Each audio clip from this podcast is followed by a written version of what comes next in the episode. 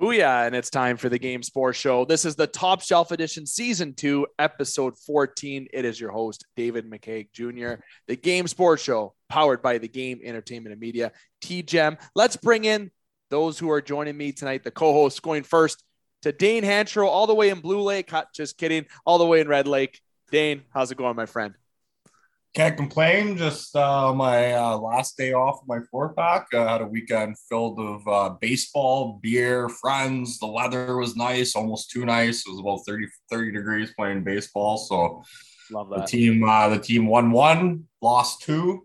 Uh, so yeah, you know, we had a lot of heart out there. Uh, not a lot of, uh, I would say, skill, but a lot of heart. So uh, that's that's all you can ask for in a nice fun-filled weekend of baseball, beer, and friends. So What's that- uh, what's that saying? What's that saying that you say on gel, clear hearts? Um, you say it. You got to say it. From your eyes, full hearts can't. It's not my saying, Dave. As we know, that comes from the uh, famous TV show slash movie uh, Friday Night Lights. That's right. Jeez, thank you for the reminder. Wow, I feel absolutely lame. Now let's. Dane, you should have just ran with it, dude. You should have ran it. Yep, it's mine, man. Yep. I say it's yours, man. It's yours. You know, you take the, you take it. You say it more than live, you're letting it live on. Now that other voice that you're hearing, the one and only Alex Parr. You hear him on the Top Shelf edition. You hear him on the special edition uploads as well. My friend, how you feeling? How's it going? I feel like I'm turning into the drunk uncle that just screams about firing Kyle Dubas, and honestly, I'm I'm okay with that.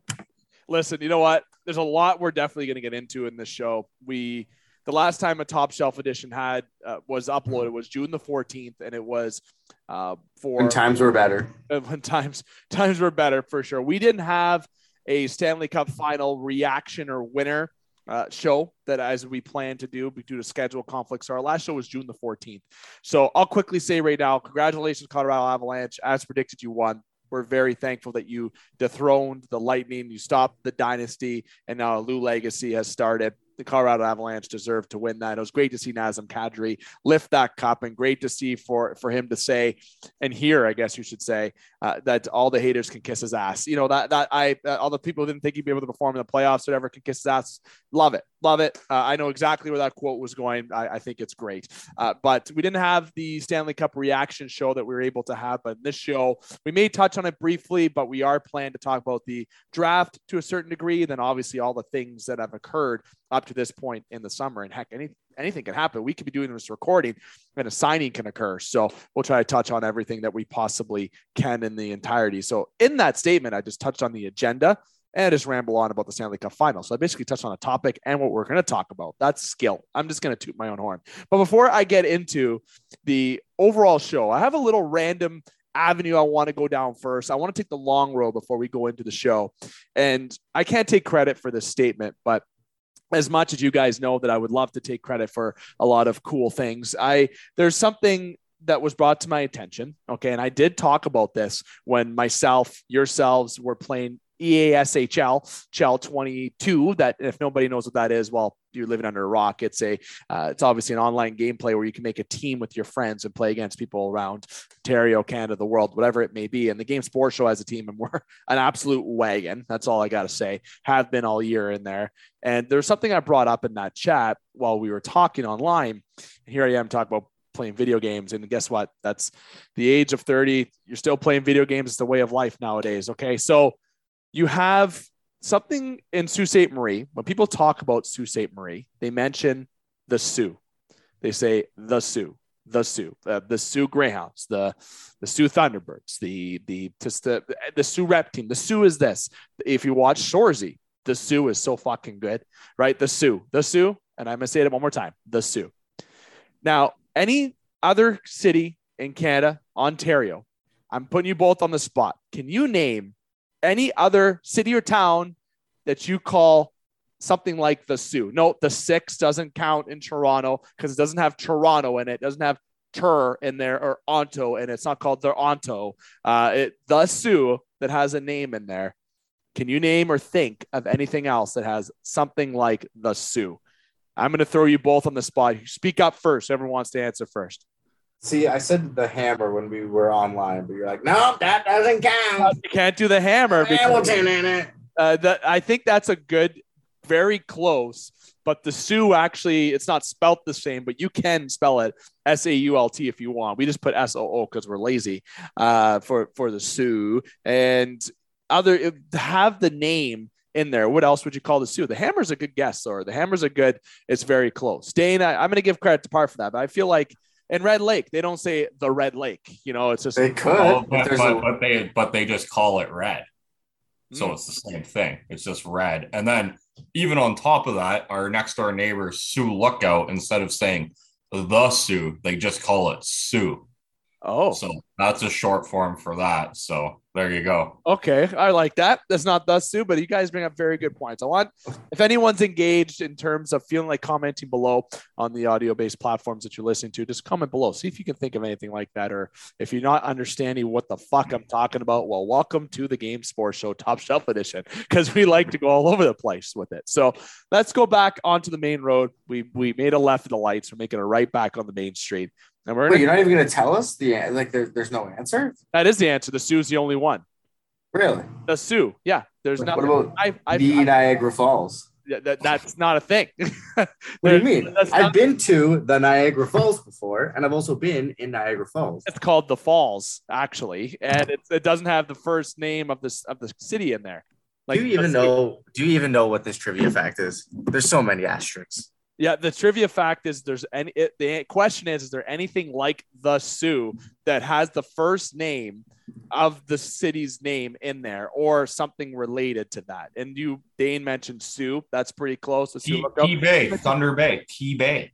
Yeah, that see, but is it the Soo? Like, oh, okay, I didn't know you didn't. You didn't. Specify. I know, man. I oh, know. The Hammer's pretty close. I think that's the closest one. The Hammer, because you Hamilton is H A M. The Hammer is H M H A M. Sorry, in the first three letters. So I think that's the closest. So if that is a city, that would be the one. But the Soo, you can actually spell it the Soo, and it would have the same uh, abbreviation name, whatever, that's connected to the first word of the city. So confusing. We're going to either A, gain followers or lose followers on this topic. But I, either point of the story is I had someone say, bring that up on your show for me because I want to see what your co-hosts say if they can think of anything that's related to like the Soo or if there's any listeners that will comment to it. So there is no answer to that trivia. There's no if you can think of something that's like the Soo, like you have with the Hammer or Sioux Lookout being Sioux, that's pretty close. I give you credit for that. They give you thumbs up.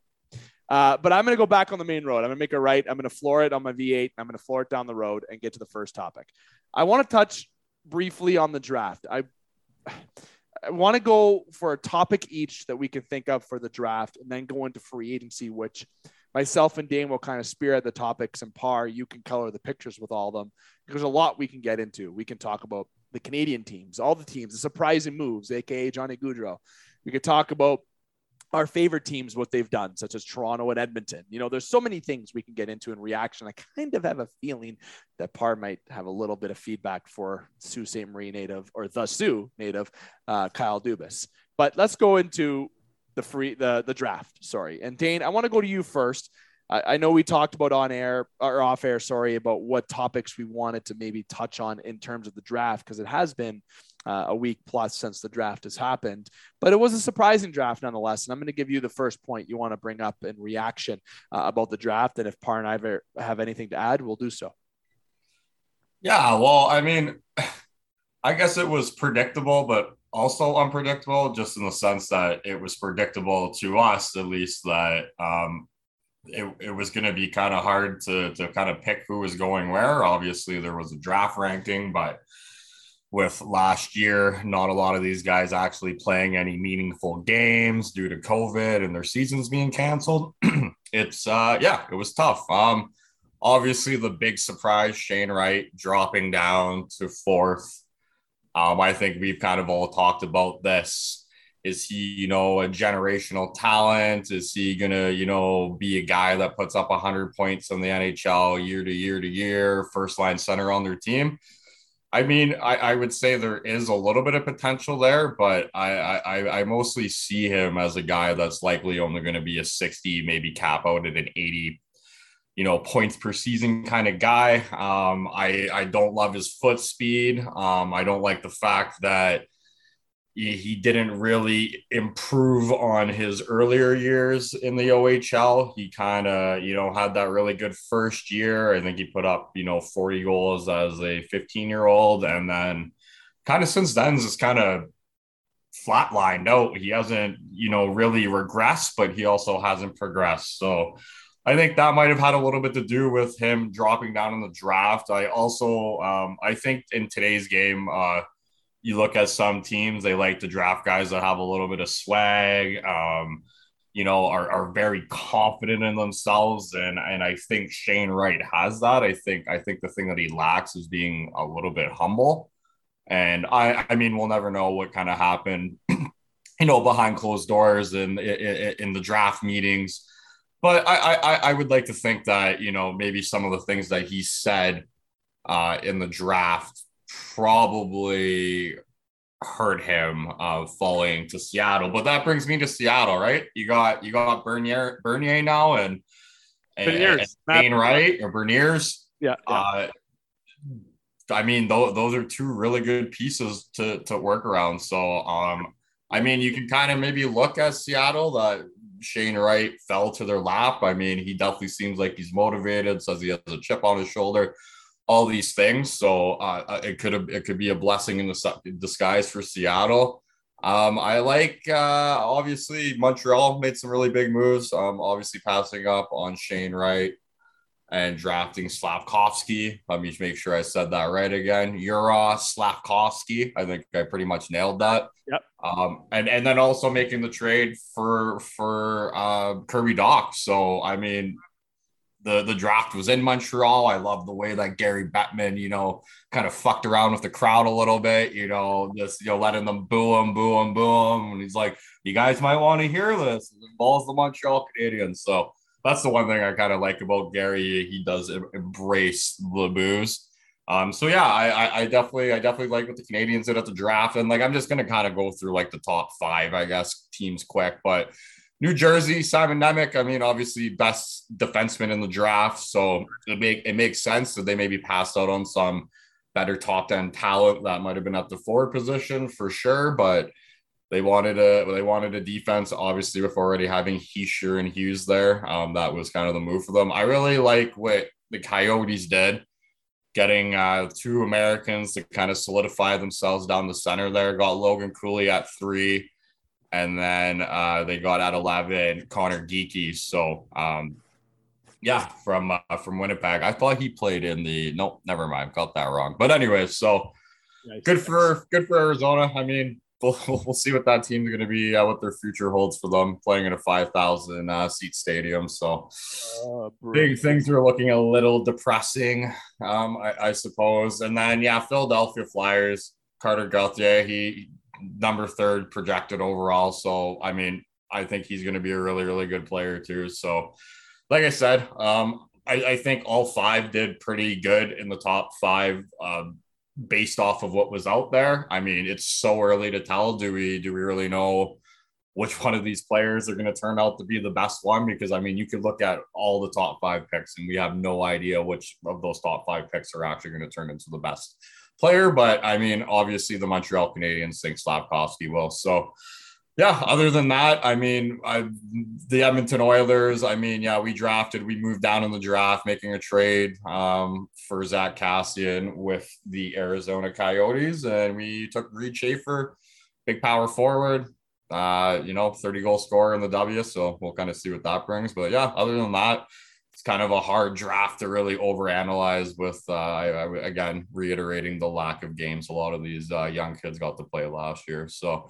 other than that pretty exciting. Happy i guess for the montreal canadiens. They had a, an exciting day after a terrible year. So yeah that's uh, that's what I got for you boys. That was a lot. That was a lot. That's a lot more than I was expecting. Yeah, Parr. That's why you're gonna go off after him. You can go. You can have feedback off that, or you can bring up something that uh, is on your mind with it. I don't know. The draft's a complete crapshoot, but it was a nice viewing experience for a change. I find a lot of the time the draft, like I don't know, the NHL's out of the top four sports, it's kind of usually the boring one, the one that does the least entertaining. And I, I talk about this all the time. Like I don't know, it's hard for fans to be engaged. But oh, trades all over the place. Shane Wright dropping, it being in Montreal and the fans were going crazy. It was nice to enjoy watching something the NHL put out for a change. Yeah, honestly, I'll and I'll echo that. I, you know, the the draft was very entertaining, and Dana, you touched on a lot, so I'll just kind of pick and choose a few brief things from it. And Shane Wright dropping 100% from what I've gathered from people that I know in the media is that Shane Wright was very um, narcissistic was a word that I was used. I won't name drop who that was uh, that mentioned it, but that was one word that was used in his interviews uh, for, let's just say he was quite sure of himself in terms of, you know, where he feels he should be. And swag to that. You know, you think that you're, you were in a special exemption a player in the Ontario Hockey League. You know, you've been a player of dominance. You've been number one all year and you don't go one. You just had your bubble bursted. But I think that's a blessing in disguise for Seattle. Seattle's a, a new team.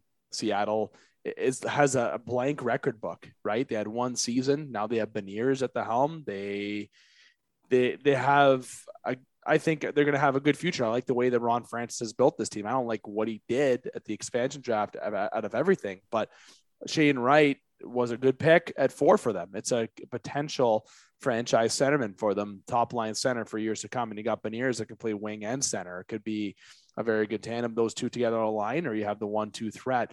And once you have those guys in place, once they play and they start inserting themselves as full time players and proving themselves in the National Hockey League, all of a sudden you become more attractive place to play for those who are on the free agency market or trades. So I think Seattle is going to be a building a building block for build off Shane Wright, I should say, but it's going to be a good progression forward for them.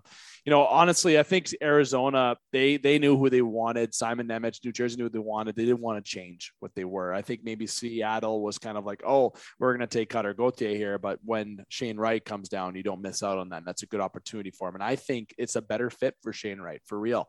I think the way that he is and his attitude, I'm going to say it flat out. He's obviously a little conceited. I think he's going to get a rude awakening in the National Hockey League when he goes there. I don't know if Seattle is going to be that team because it's a young team. So hopefully, he gets some veterans to go around him. But Shane Wright's going to be, I think, in the right place for him, where he can basically write the record book on the Seattle Kraken. Heck, his name is Shane, and the logo has an S. Like it, it's almost, it's it's a full fit for him. But the biggest, uh, the biggest kind of thing that had me going with the draft is Isaac Howard had the most swag, thinking that he was the best looking guy at the draft. I tell you right now, as soon as he sits in that locker room room against Steven Stamkos and Victor Hedman, and he's going to be conceited like that, they're going to burst his bubble so fucking quick. It's going to be hilarious. So, uh, my point with the draft is, though, that I'll bring up, there's a lot of players that could be steal picks that we're going to be talking about in the coming years. And the, the two picks that I think are more so steals, and I was hovering around a third with nine at, Savoie, uh, Matthew Savoie, but I don't think that'd be fair to say a top 10 pick is a steal. But in the first round, towards the other side, in the bottom, uh, bottom 10 uh, or so, Ivan Miroshnichenko going 20 to Washington and Brad Lambert. Uh, Brad Lambert was the guy that was rated top 10 before the league, before the, it started this year for the, the, in the scouting rankings. Now he dropped all the way down to 30 to, to the Winnipeg Jets. I think those are two picks in the first round that we're going to have names around. And I think Miroshnichenko, there's a guy that they've had Russian success in Washington. It's going to be a good grooming process with Ovechkin. I think he's in a good position there. And Brad Lambert, he's going to potentially be a, I think he's going to be a top six center in his full career in the National Hockey League. And I think that was a steal for the Jets. So I think Jets fans should be very excited for what they got. But seeing Savalsky go one, love it. He played with men. He played where Matthews played before Matthews joined the Toronto Maple Leafs when he went first overall. And he's going to be playing wing. And his line mates are likely going to be Caulfield and Suzuki if St. Louis wants to get creative. And I think Montreal should be excited. Kirby Dach, Montreal did have a very successful draft uh, while they were drafting in Montreal.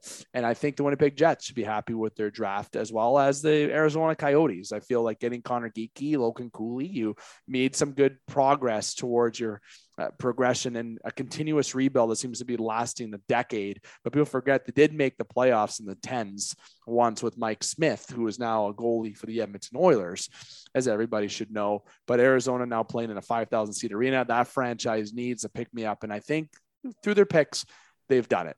But Simon Nemec marking it right now. He's going to be a top two defenseman with New Jersey in the future. That's a steal of a pick. I think he could have also went first, even over Slafkovsky. That's how much potential I think Simon Nemec has.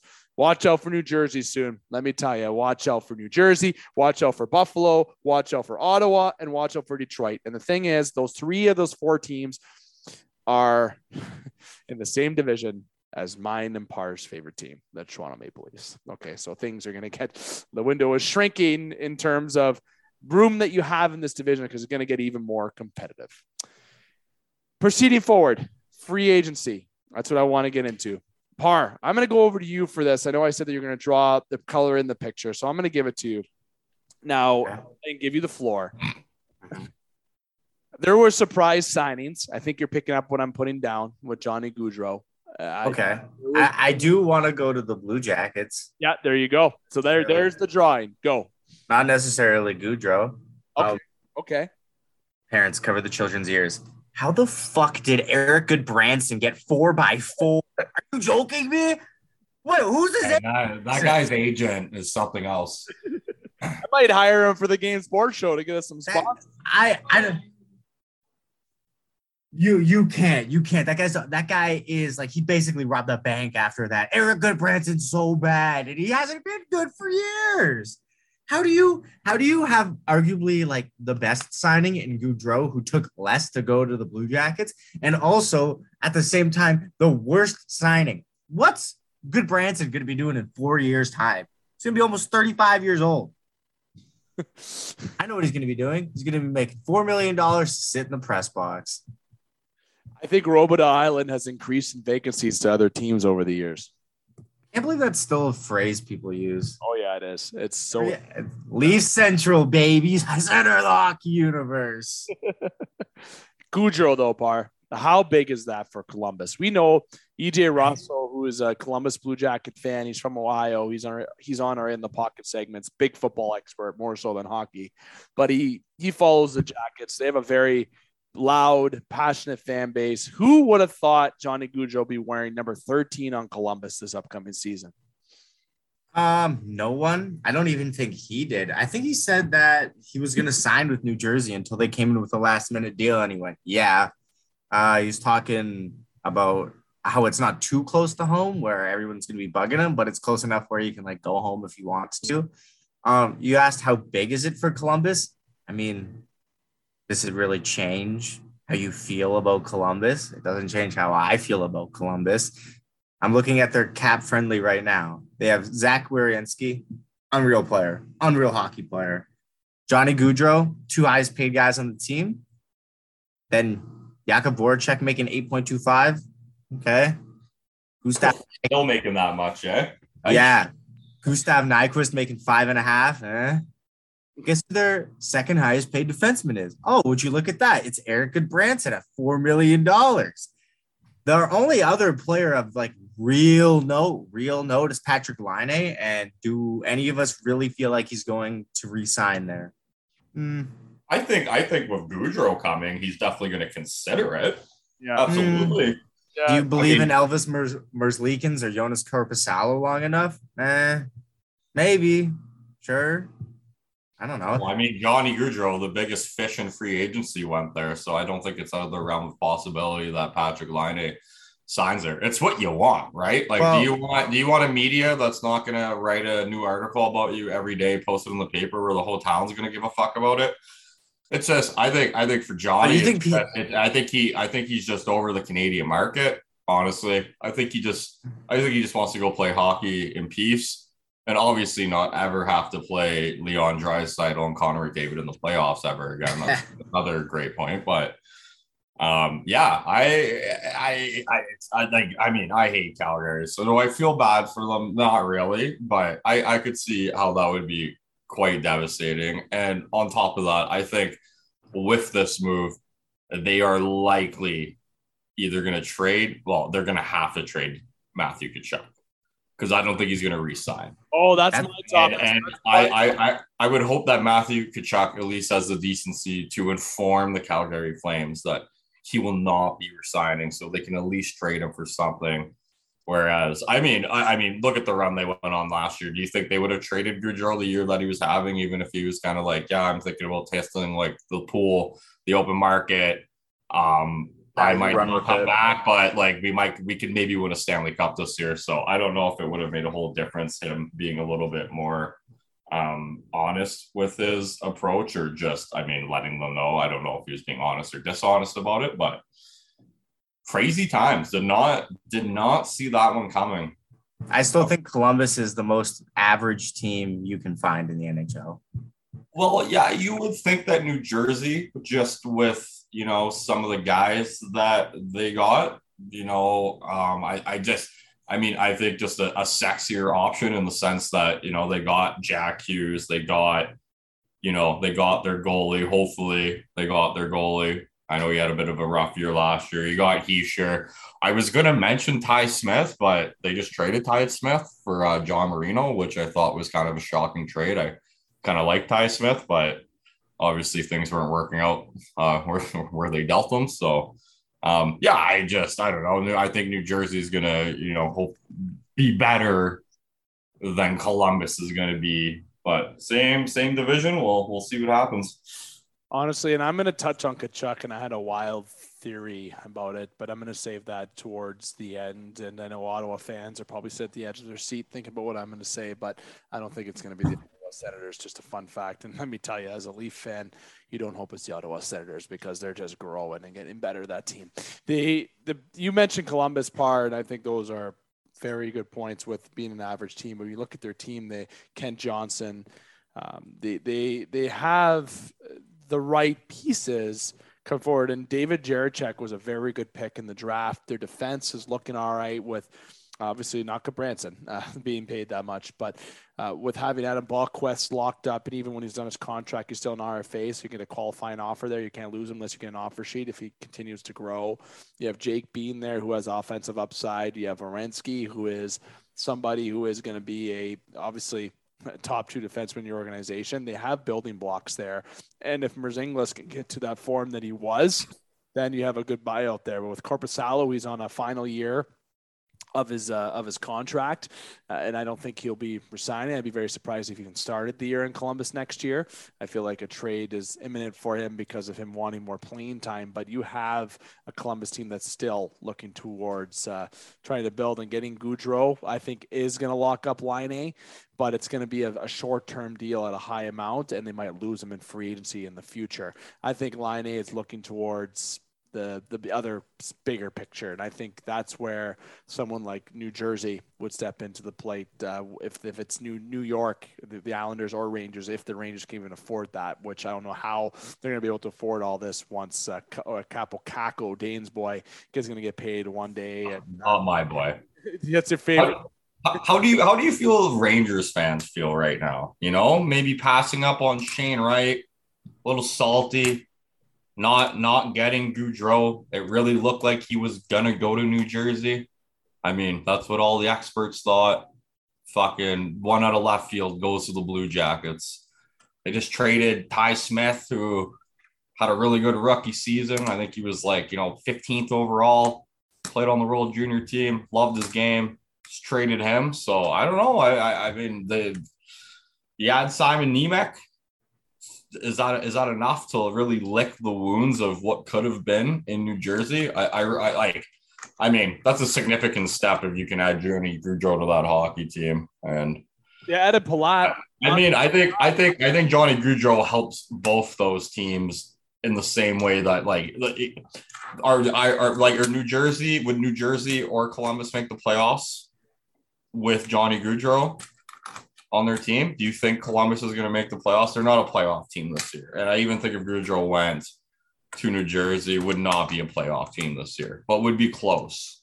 Would there would probably wouldn't be 30 points behind the the playoff teams like the Eastern Conference was last year. Well, I went to New Jersey. That was their consolation prize for it. Andre Palat, obviously a multi-time Stanley Cup winner. But what I'll mention in the free agency markets, I feel like there's a lot we can get into. So I'm going to touch on Tkachuk first before we even jump into the free agency market. Because, like I said, the free agency f- frenzy, quote unquote, is going to be sporadic with our conversations here on the Game Sports Show. Dave McCagney and Andrew Alex Parr uh, with the Game Sports Show talking top shelf. Matt Tkachuk, not Ottawa, and it's going to be the St. Louis Blues. And let me let me let me fear as to why. A, his dad played there. It seems to be a popular destination. I think St. Louis does have mutual interest in getting him, and St. and Tkachuk has mutual interest to go there. So that's why option A. Boo, uh, uh, B, sorry. I think a trade can be very interesting in St. Louis. And let me give you a, a hypothetical trade that I think may sound like absolute craziness, but I think can get done. Okay, I'm going to sound crazy by saying it. People are going to think, but I'm going to say it. The trade will be Tkachuk to the St. Louis Blues for Vladimir Tarasenko and Jordan Kyrou. Now, let me throw in why. Vladimir Tarasenko has a one year deal left on a 7.5 hit before his UFA. Will he resign in Calgary? Mm, likely not. But the Calgary has a team right now that they've paid that they want to win. Okay. And I think Tarasenko goes right on that first line. I think he would do great in Calgary. It just depends if he would accept a trade to Calgary, is the only hindrance in that. Jordan Kyrou is currently an RFA after the season on a very cap friendly type deal. And St. Louis is paying 6.5 to Brayden Schenn for the next handful plus. They have to re sign Ryan O'Reilly, who they will re sign. They have Brandon Saad for four and a half, Pavel Buchnevich for five eight. They have just signed Rob Thomas, not the singer, the player to eight point one. You have defense with Faulk six point five, Krug six point five, Parayko six point five, Leddy four four million. Guess how much Binnington's making? Six. That's a lot of money. The, the current cap space for the St. Louis Blues is six is six hundred twenty five thousand dollars with that money and you free up space next year, you're looking at a projected 20 million in cap space. Ryan O'Reilly is going to get the same, if not a bit more. Tarasenko, if you keep him, same, if not eh, probably the same. And Jordan Kyrou puts up another season. That guy is going to be looking at King's ransom for money because of what he's been able to do. Will he be able to be consistent enough throughout his entirety of his career to keep that up? Fast skater, okay, but will he be able to keep that up? Calgary will pay that for Kyrou, and Kyrou is also Canadian.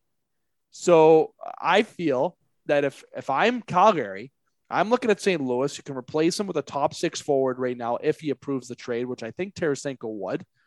And Jordan Kyrou would be someone that you can sign at a at a reasonable cap hitting Calgary fund wise, six and a half million bucks, maybe what you get him for and you sign him to a longer term deal and get someone who's probably going to enjoy being in that Canadian market more than Tkachuk will.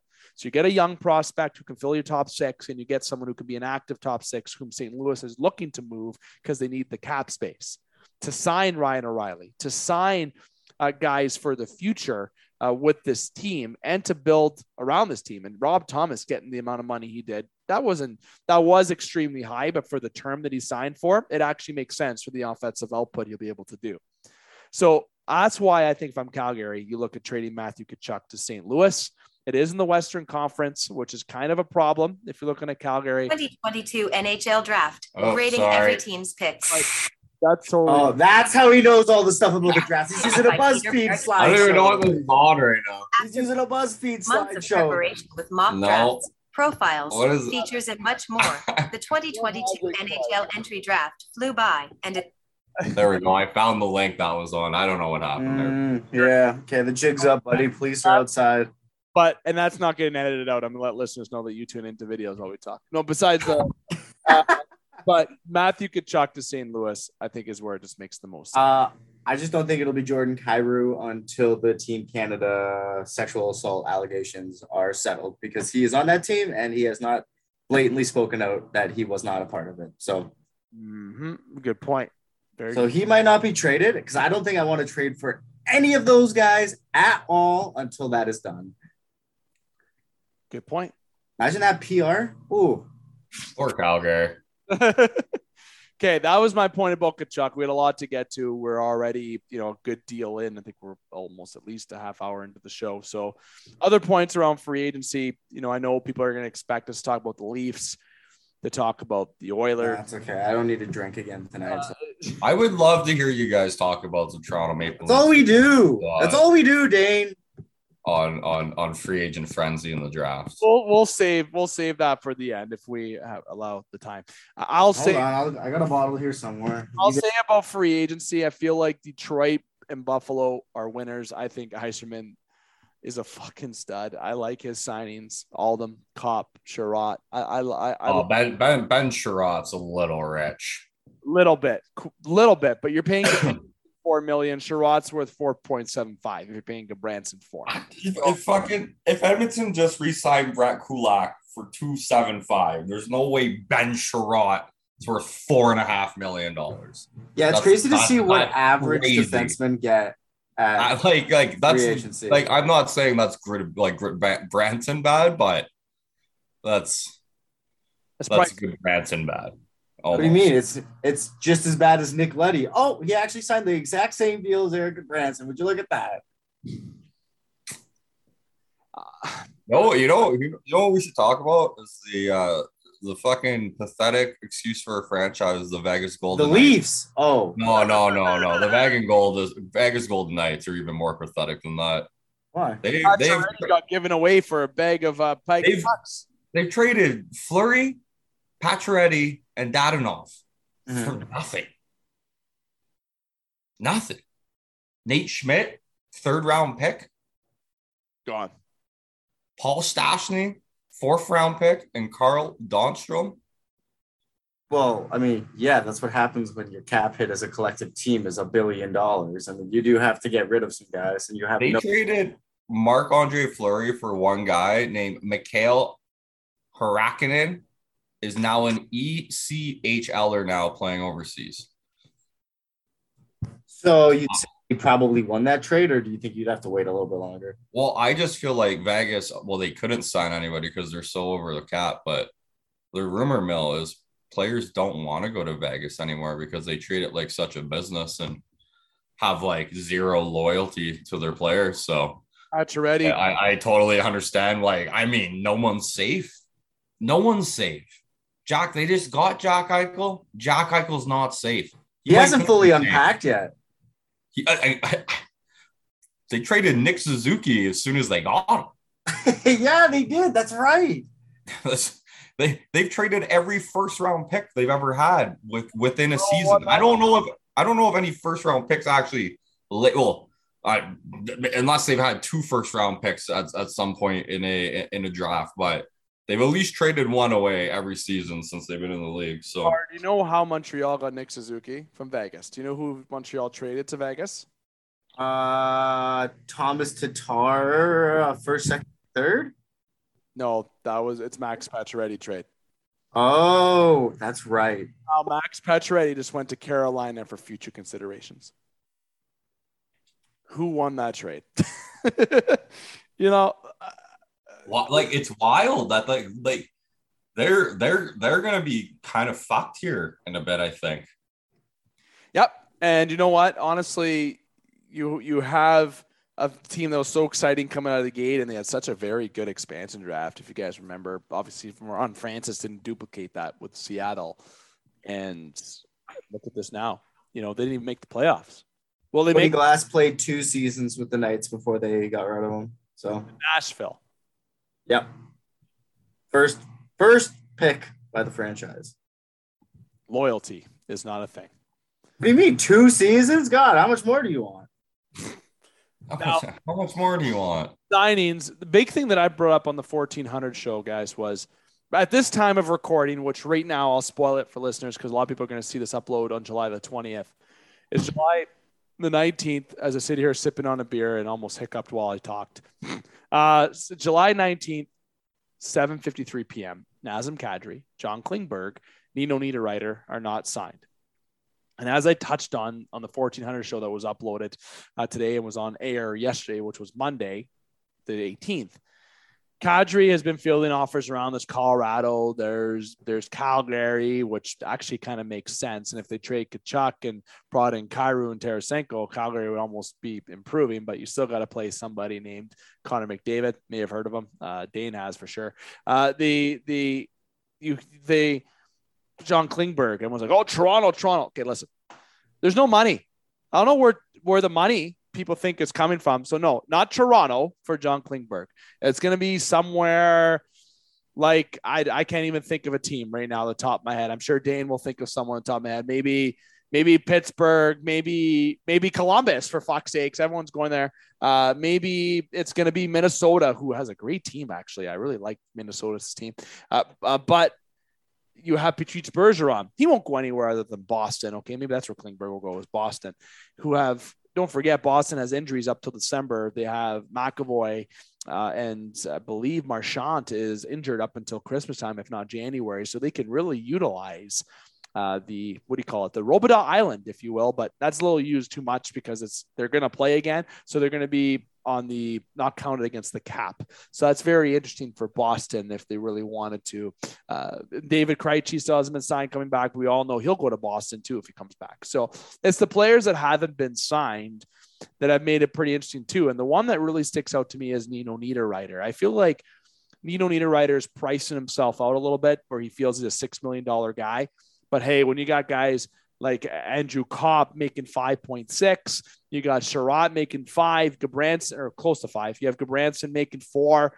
Uh, just got absolutely paid, and they're not in the same realm. But I think Nino Niederreiter is a top 10 free agent available this year. Big top six guy uh, that is a big guy that can go in the corners and score goals. I know a couple teams that can really use that, but I'm not going to say one of them because I feel like we're going to talk about them a little bit later. The, the biggest challenge is pricing yourself out of the market so it's the guys that haven't went yet that really make me really think why is the wait, Dane? Why the wait with Kadri? Why the wait with Klingberg? Why the wait with Niederreiter and these guys? What do you are they really just fielding offers or are they just saying, hell, I'm on vacation right now. I don't want to answer the phone? Well, I look, if, if we're if let's look at the recent history of especially teams like Vegas, but multiple other teams where they've just been trading decent players away that yes are overpaid and maybe they need need somewhere else but i think teams are afraid to give the bank to certain players um, especially when now you're a little bit more tighter up against the cap because you've already maybe signed a couple smaller pieces and and this is what you got left. But like, yeah, like we just talked about, Pacioretty for a, a bag of pucks, Marc Andre Fleury for a bag of pucks. I mean, we had to trade a, a second round pick and drop two or third round pick and drop two spots in the first round of the draft to get rid of Cassian. Like, it, it's weird that we're in this time where good players are being traded along with other things just to get rid of that player because you're either way over the cap and you've and you've been playing this uh you know long-term injury you know sneaky move it's not sneaky anymore because it's every well everybody does it but yeah teams have teams have been fucked right and like i mean i can't imagine like you know trading Max Pacioretty scored like 40 goals last year. They traded a 40 goal scorer for nothing. So I think I think GMs are just maybe being a little bit more weary. I mean, yeah, like it, it's it, it's it's it's a different time. Obviously, I think you know some of these investments were made prior to COVID, and then with the flat cap, and so yeah, teams are just trying to do what they can at the time. Um, because you know the way things go in the NHL, you know you can get fired quick if you as GM. So yeah, I think I think that has a lot to do with it. Um, I also my kind of what I think where Nazem Kadri is going to go. I think he's fielded all the offers. He might get a little bit more, but I think he's waiting for Colorado to maybe make a little bit extra money uh, room for a little bit extra money for him. And why the fuck would he not go back to Colorado? Colorado plays him seven times eight. I think he'd stay there, but I bet you get more elsewhere. I don't know if Colorado wants to sign him for seven times eight, but in part, let me throw a couple numbers at you. Then I'm going to give you the floor. Like, how old's Kadri? Like, what's he, 30? Probably. Sounds about right. he is. Oh, yeah, eight years, eight years at that. Like, I don't know. 31. 31. To me is a 90. Yeah. So he's 31 and he's turning 32 in October. Yeah. Yeah. I mean, it's it's what you want. Do you do you want to get paid or do you want to win more Stanley Cups? So he could either just like even do like maybe. Ah, I mean, I think I'd be good with one Stanley Cup and making boatloads of cash. So yeah. Let me sure. throw, let me throw some numbers out in terms of players that have signed par because there's a lot. Uh, today, obviously, Vitek Vanecek, well, not that'd be today, July 19th. He's re-signed a 3.4 million dollar cap hit for the New Jersey Devils, who was traded there from Washington. Pierre Engvall re-signed in Toronto, 2.25. Uh, you have Calle Järnkrok, who signed in Toronto for 2.1. Uh, you have Jordie Benn and Victor Mete for league minimum to Toronto. Uh, you have Dylan Strome to the New Washington Capitals for three and a half. Josh Norris signed for 7.95 for eight years. He's there for the long haul. The, and the names continue to go down. You have Burakovsky, who's been signed. You have Andre Palat, who went to the Devils for five five years, six mil. You have Kemper, who also got signed by the Washington Capitals. Ryan Strome, who goes for five five for five, 25 million. You have Vegas spending five years, next three on Reilly Smith uh, the one that was very interesting. Ondrej Kase turned down the same amount of money from Toronto to go to, Car- to Carolina. What's that tell you? Uh, you have Greg McKegg, big blockbuster signing with the Edmonton Oilers. Just had to throw that out there. The guy has a wicked last name. I wonder why I think that. You have um, a couple other moves like uh, Vasiliev Namestnikov is returning back to the Tampa Bay Lightning. Uh, the list of names returned uh, Kaapo uh, Kahkonen, uh, not Kaapo Kakko. Uh, he's a goaltender for the San Jose uh, Sharks. Uh, Kahkonen was moved from the Devils over to San Jose, uh, re-signed for a couple years. So some re-signing. There was some signings. Mattias Janmark goes to Edmonton for one year, 1.25. Uh, the and the, some entry level contract signs such as Reid Schaefer was resigned. Morgan Frost, former Soo Greyhound, uh, resigned for one year in Philadelphia. I'm surprised he's not a Toronto Maple Leaf yet, uh, which I'm sure will be coming at some point. And Josh Leivo, former Leaf, signs with the St. Louis Blues the list absolutely just goes on with some names, and I can keep going down. But there is some names that I wanted to throw out there right now that were signed. I already mentioned Andrew Copp, Ben Chiarot uh, to the Detroit Red Wings. Nikita Zadorov re-signed in Calgary. Lots. Malkin resigns in Pittsburgh. There, there's a lot of points and names that I just threw out there right now, par up to this date of recording. Do you have any of those that I want to bring up? Or if you want, feel free to jump into Toronto right now because I want to go to Toronto first before we talk Edmonton because people are waiting to talk about them, us to talk about the Maple Leafs and for Dane to talk about his beloved Oilers uh, before we get off the air here tonight. So I'm giving you the floor to talk about anything I just mentioned with names that caught your surprise, or if you want to start talking the blue and white or the newly named Toronto Greyhounds, you can go nuts. Mm, all right. Matt Murray. Uh, get into your, get into your beers. Get, get, get, into your beers. Get into your drinks, folks. Pretty soon, Sandin for Jesse Puljujarvi. you guys have been waiting for us to talk about the Leafs. You're sick. Go help. you guys are messed up people. This is painful and it doesn't end.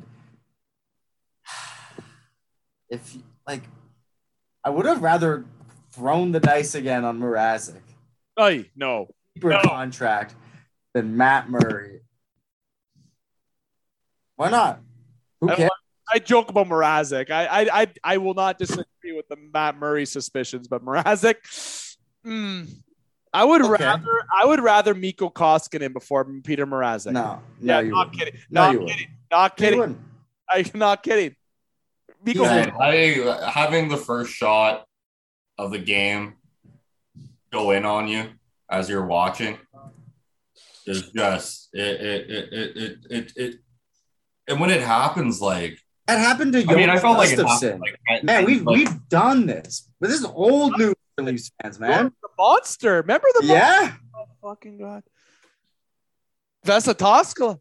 That was a good one. Andrew Andrew fucking Raycroft for our boy Justin Pogge, who we just had as a specialist upload. Oh yeah, yeah. That's great. Okay, hold on here. Hold on. I'm gonna I'm gonna look up their numbers. Sick people right now. I'll I'll feed off the Leaf thing. Listen, Samsonov sign MSA first. Yes, I like that signing. 1.8 million for someone who can rebound. Cool. Down. Järnkrok, that fourth year upsets me. I'm sorry, it does. He's gonna be 34 years old. Nah. Pierre Engvall for 2.25. The guy skates like a fucking giraffe. I can't with Pierre Engvall. I can't. I feel like that's a guy who could have been a good trade piece.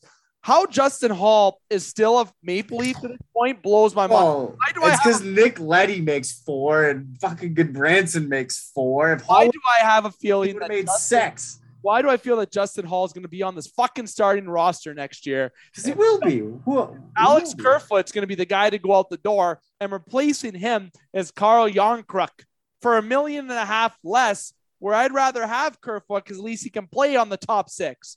Then you got guys like Dane saying, Hey, how about Sandin for Puljujarvi? And I'm like, Oh, well, that wouldn't be too bad because, you know, I don't really see that top six forward addressing that we have. And if people think Nick Robertson is going to be that guy next year to go up and play with Tavares, who another fucking story for Tavares. Yes, I'm not chirping him there. I'm not chirping Tavares. I just feel like the contract is just very upsetting. The player, no, the contract.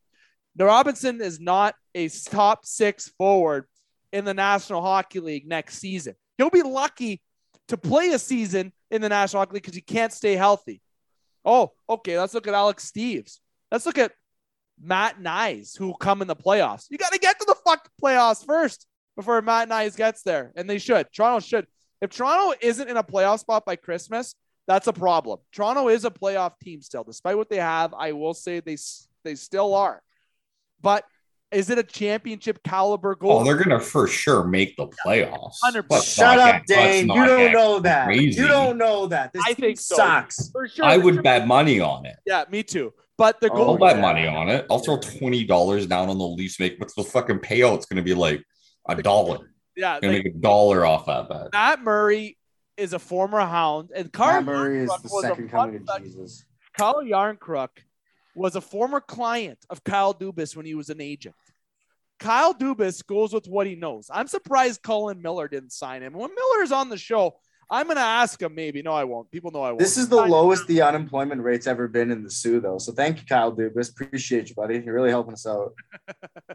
you have a tandem of Matt Murray and Samsonov. Now, listen, if Matt Murray comes out and pulls off an Ed Belfour rebound type season. Now, to remind listeners what I mean by that is Ed Belfour was an at AA meetings before he signed in Toronto after leaving the Dallas Stars. The guy was a big alcoholic.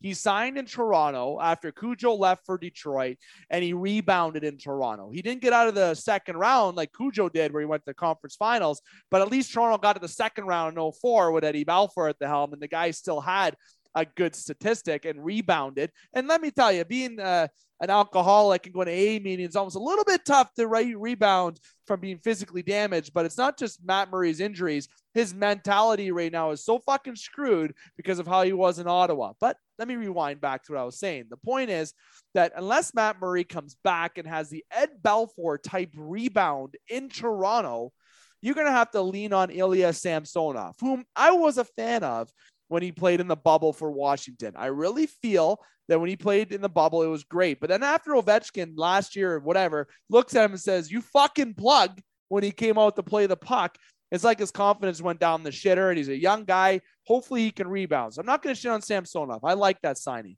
The Matt Murray signing to think that a two time Stanley Cup winner cannot lead you to a cup, you're crazy. Obviously, he's had success, but he had success because number one, he wasn't through any injury issues at that perspective time. A pretty darn good defensive team, which is still an asterisk for the Toronto Maple Leaf, especially if you have Timothy Liljegren or Justin Holl in your top four next year. Timothy Liljegren could be a future top four, not right now. That guy was so good at the end of the year last year. What are you talking about? Not top four. He's not top four yet. He, he's yeah, he could... he's a Mark Giordano third pairing. He's going to be playing with Mark Giordano, and right now you have Muzzin and Holl as your number two. And if I look at that as Muzzin and Holl, Muzzin can't even play more than a full mm-hmm. season. So is he going to get traded? There's still more to happen. So I'm not going to fully shit on Toronto yet. I'm going to shit on the goalie tandem. I have my concerns with Matt Murray. I'm one of those guys who do not believe in the Matt Murray trade. I think that, but if he makes out of it and Matt Murray is this guy that is the Ed Belfour rebound, Dubas is going to be a fucking genius. But that's a very high high, what do you call it, uh, gamble. Okay, especially on these two guys who need to have rebound seasons. I'm not sold. What other options do you have though? I don't know. John, John Gibson maybe could have been. No. He said no. Is Mackenzie Blackwood in New Jersey? Nah, that's another rebound project.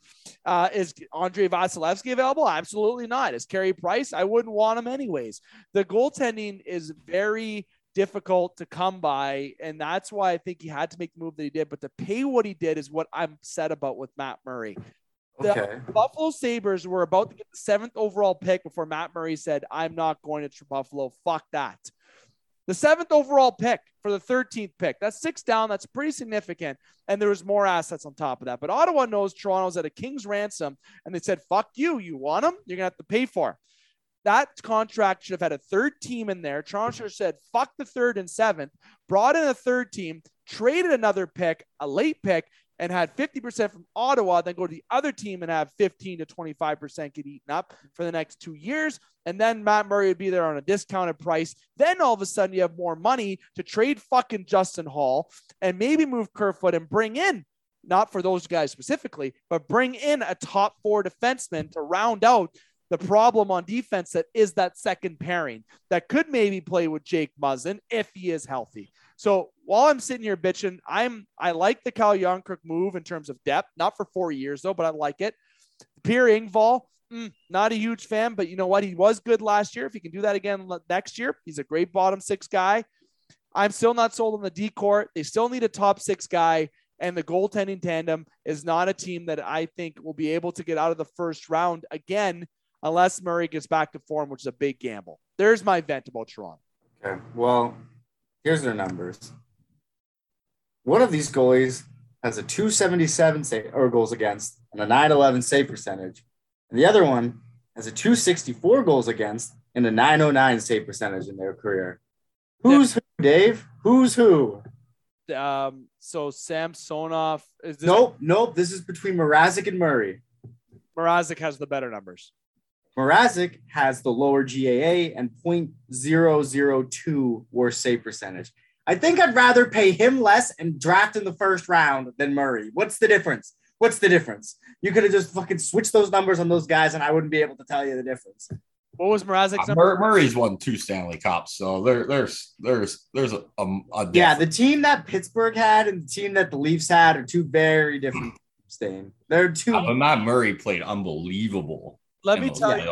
Let me, yeah, well, he also didn't have fucking Jordie Benn playing in front of him either. So Pittsburgh had on defense the year that they won the Stanley Cup. Do you really do you want do you want to they won it? I'll give you an example of 16 on defense.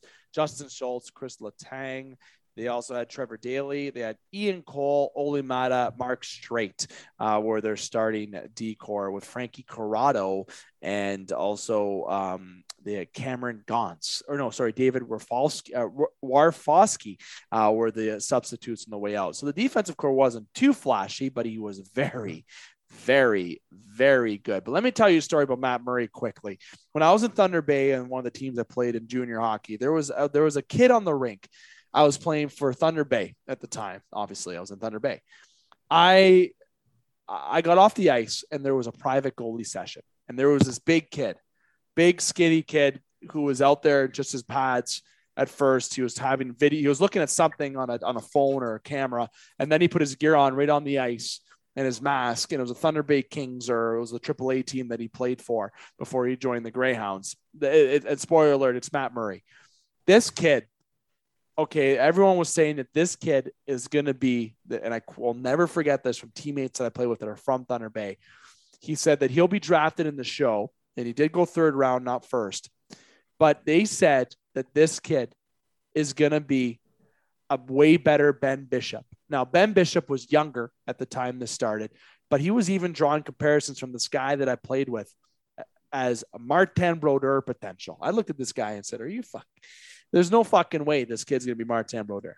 And when he started in Pittsburgh, the numbers that he was putting up 93 save percentage in the playoffs. Uh, he was 92. Uh, he was uh, just putting up numbers, putting up terrific numbers. He gets traded to Ottawa. If you look in his last year in Pittsburgh, he had almost a 900 save percentage on a team that had actually dealt with a lot of injuries uh, that season. And I actually believe that was the uh, the bubble year, if I remember correctly, that may have been the bubble year 1920. That would have been the bubble year or going into. Um, there was some injury issues sometimes on that team with Guentzel. This was a team that wasn't as well put together on the back end. It was led by Schultz, Johnson, Jack Johnson, Brandon du- or Brian Dumoulin, sorry, Chad Ru- uh, Ruhwedel, uh, Patrick Marleau was on the team that year. Erik Gudbranson played seven games. He's a healthy scratch for the rest. I should explain the rest of why Branson's going to pay what he is. That wasn't the same team, and he didn't. He had a 900 save percentage, but 287. He goes to Ottawa for a team that's been absolute dog shit for the last couple years, and he did what he did there for the last couple years that we don't need to get into. If he can stay healthy and be the goalie that I remember seeing that had that work ethic and knowing that he's coming to a team that he's actually very excited to play for, he has the capability to bounce back. But that cap hit is what bothers, I think, fans the most part. That must be what bothers fans the most. Yeah. I mean, we're paying for a project now, so that's cool. Uh, right, right in our team's sweet spot prime Matt Murray leading the way, number 30. Yeah, no fucking kidding, Dave. We're playing this guy boatloads of money to, to fix him. To fix him. You don't come to Toronto to get fixed. You come to Toronto to break. Ask anyone. Two fun facts: the 2012 draft, Matt Murray got drafted ahead of one goalie. Do you know who that is? That I, there's a multiple drafted, but it was Frederick Andrei Vasilevskiy. Frederik Andersen. Vasilevskiy went first round. Oh, had to be a Leafs tie-in. Vasilevskiy went then. Uh, but what? Who went first overall in 2012? Dane. 2012. Ryan Nugent Hopkins. Oh, yeah. I don't know. One of the Oiler guys. Now Yakupov. You're legend. Yeah. Very, very very oh, awesome. Oh yeah, Wait, yeah, we definitely dunk on Dane right now for being a bad team. That's for sure. You know who went second? Ryan Murray. You know who went third? Alex Galchenyuk. You know who went fourth? Griffin Reinhart. You know who went fifth? Morgan fucking Rielly. Fun fact. I think we all know who may have been. Yeah, small victories. We got you, Dane. We drafted a better player than you in 2012. We got you. That's a rough top four, man. That's a fucking rough top four. You hope if you're Montreal to Seattle this year, that doesn't happen to you. But we, I vented about Toronto. Parr, if you have anything final say you want to add about Toronto, I mentioned the point of that. I, I'm not. I, I'm so against the cap hit against Murray. I feel like there could have been more. Toronto still needs to do more. People wanted to hear us bitch about Toronto.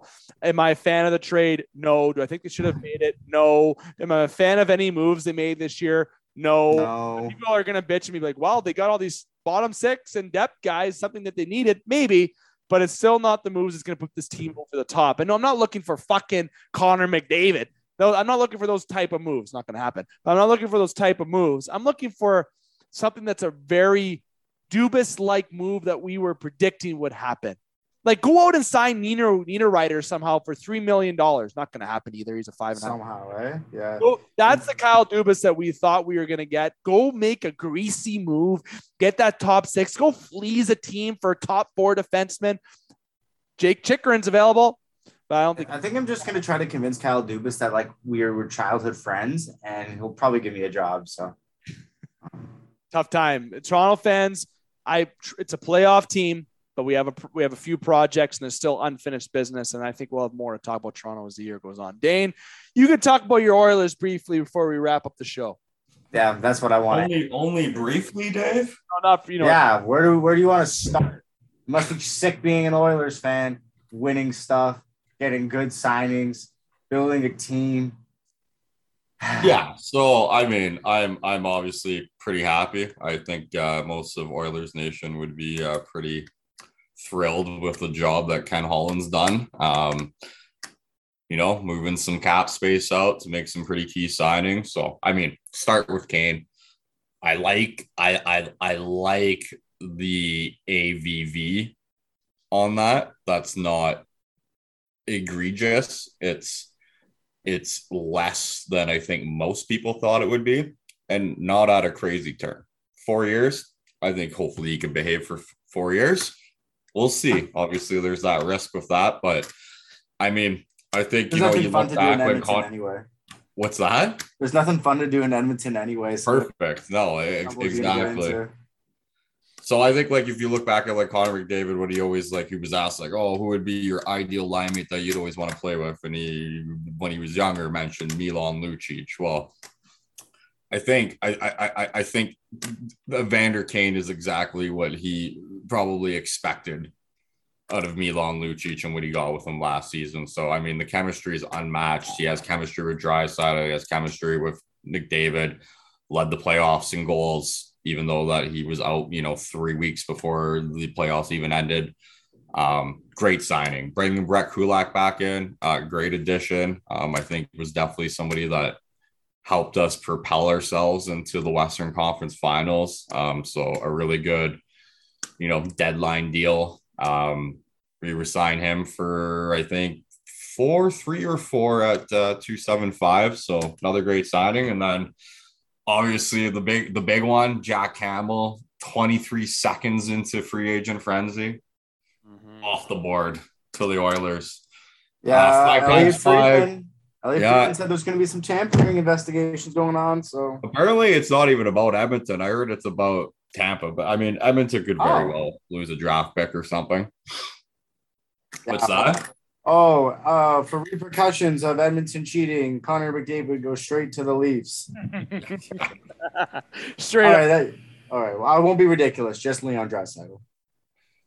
oh yeah, I don't know. I'm happy to have Jack. I mean, he had a couple rough months with you guys, but I don't think he was uh, anywhere near the reason you guys Sorry. lost in the first round the last couple years. Um, I think he brings more stability to Edmonton's net. Um, I think I've watched a lot of hockey in the last couple years where every shot that went towards the net would give me minor anxiety because I didn't know if it was going to, you know, slip between Mike Smith's pads or Mikko was just like basically under the arm.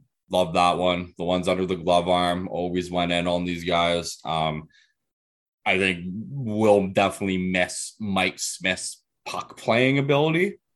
Um, I think when you have a, a, team that can fly through the neutral zone and can break out like Edmonton, that's that's something that you know will be sorely missed. But again, I I, I like the Jack Campbell signing.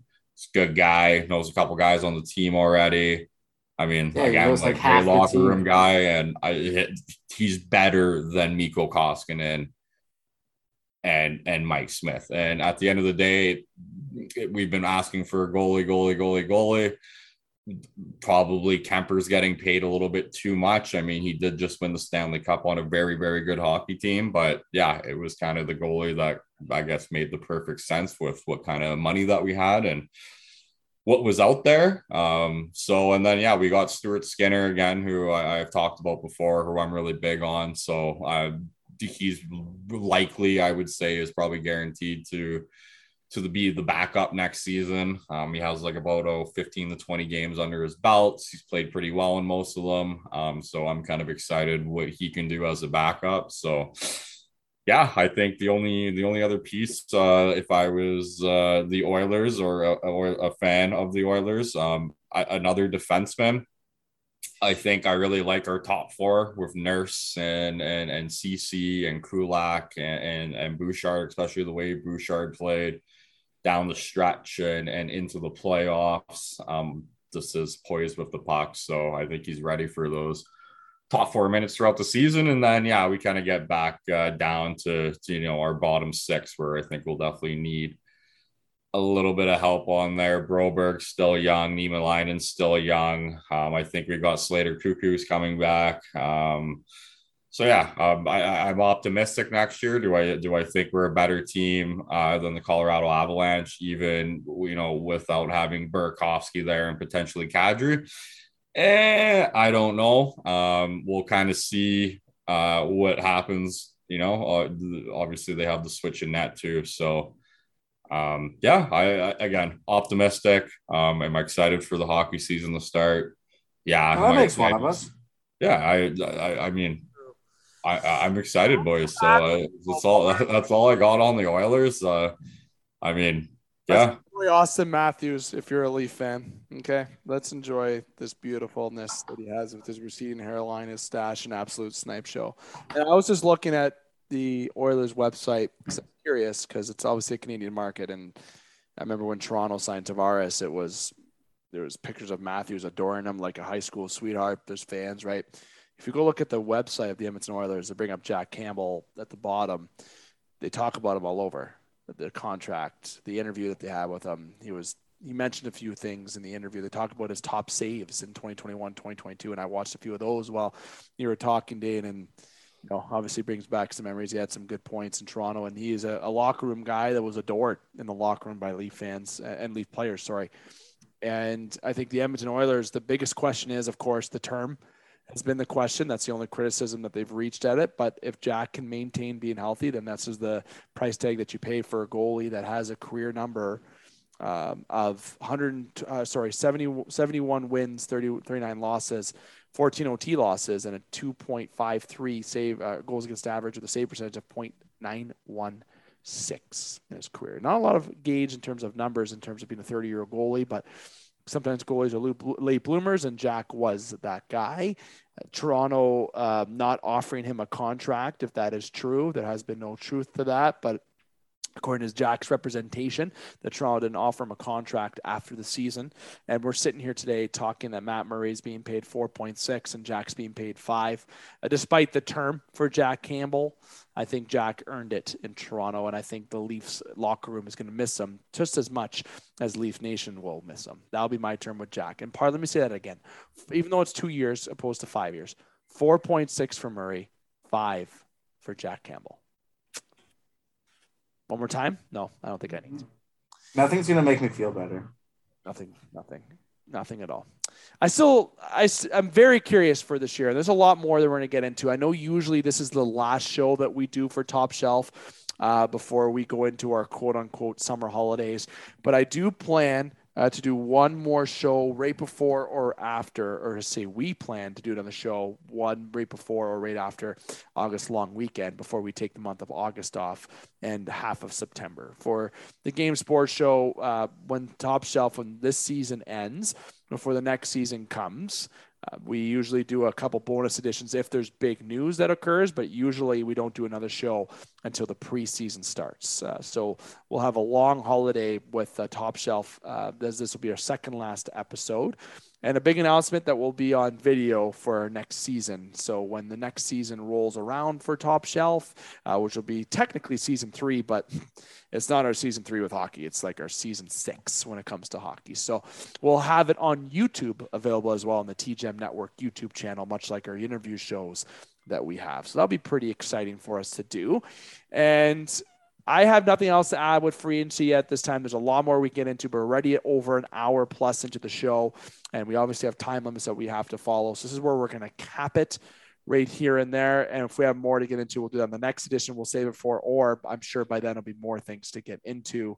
But I know by the next edition of the show, we'll get into more of the surrounding teams, such as even Detroit and Columbus. So even be good to bring in EJ to talk about the effect in Ohio uh, in terms of Johnny Gaudreau. But we'll also talk about the Canadian teams, do a full recap of the summer before we go into our holidays, but in particular, grade the Canadian teams in the surrounding areas, just so listeners know what they can look into for the future show.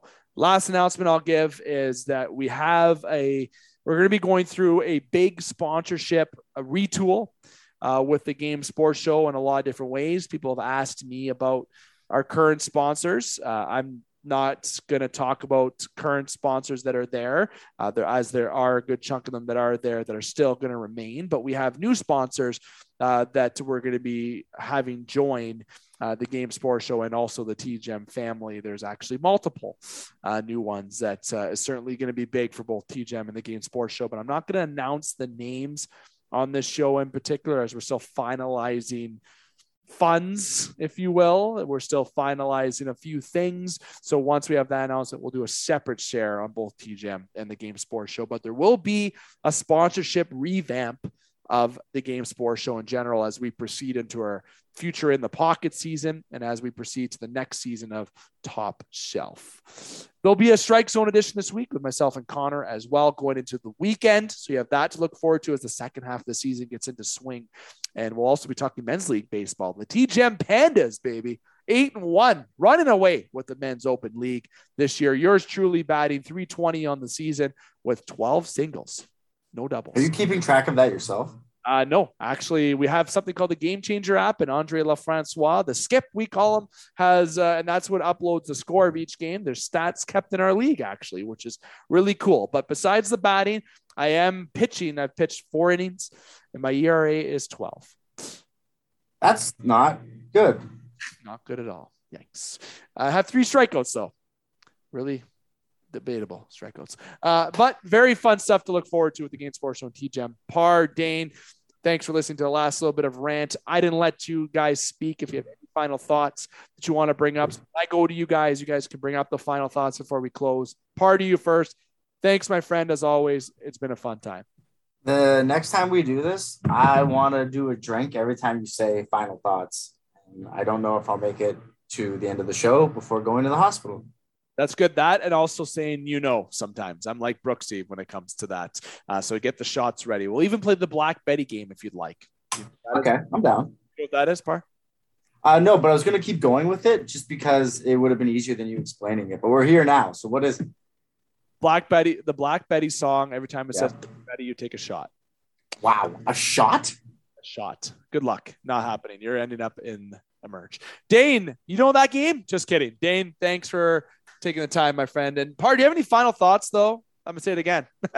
well, you know, uh, for final thoughts, no, I don't have anything. No. Dana, thanks, my friend. Thanks for having me, Dave. Uh, I have also no final thoughts other than uh, are you going to be uh, on the old uh, PS5 tonight? I actually will be. Um, the significant other is playing soccer at nine o'clock. So after dinner, don, uh, I'm pretty open. So we got a big roster tonight, my friend. We got a big lineup. I like it when it's us three, man. I like it. It makes me very happy. But we'll we'll connect. I'm down to play a little. You're bit. a star goalie now, dude. You can't stop.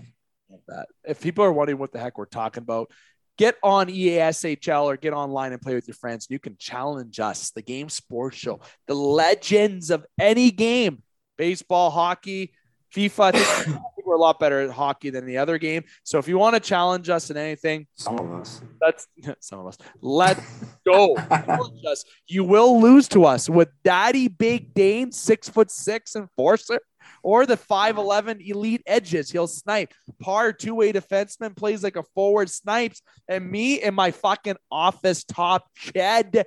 It happens all the fucking time. Okay. Challenge us. You'll lose. The Sports OESHL 228, 136, and 40s. Our overall record, our regular season records is a lot better sounding, but we're still an absolute wagon. The Game Sports Show, you can follow us not only on Facebook, Instagram, the website, the TGM network, subscribe to YouTube channel. You can also follow us on the EASHL app. No, you can't. I just thought I'd throw that out there because we're absolute wagons. You thought you just lied to them. I thought I would because it's fun. Dave, Dave, wrap up the show. Let's let's get out of here. Far, thanks, Dave. Thanks, listeners, for tuning in to another electric edition of Top Shelf. It's been certainly enjoyable. Like I said, we will have a uh, Strike Zone edition, and that will be coming uh, later on this week. And we will have a 1400 edition next week. And our next special edition upload will be uploading next week as well. Our next top shelf show will be after the, or before, right before, or right after the August long weekend. I'm here to remind you keep your stick on the ice, swing your bats, catch your touchdowns, drain your threes, and what Parr? Shoot your shots. Boom.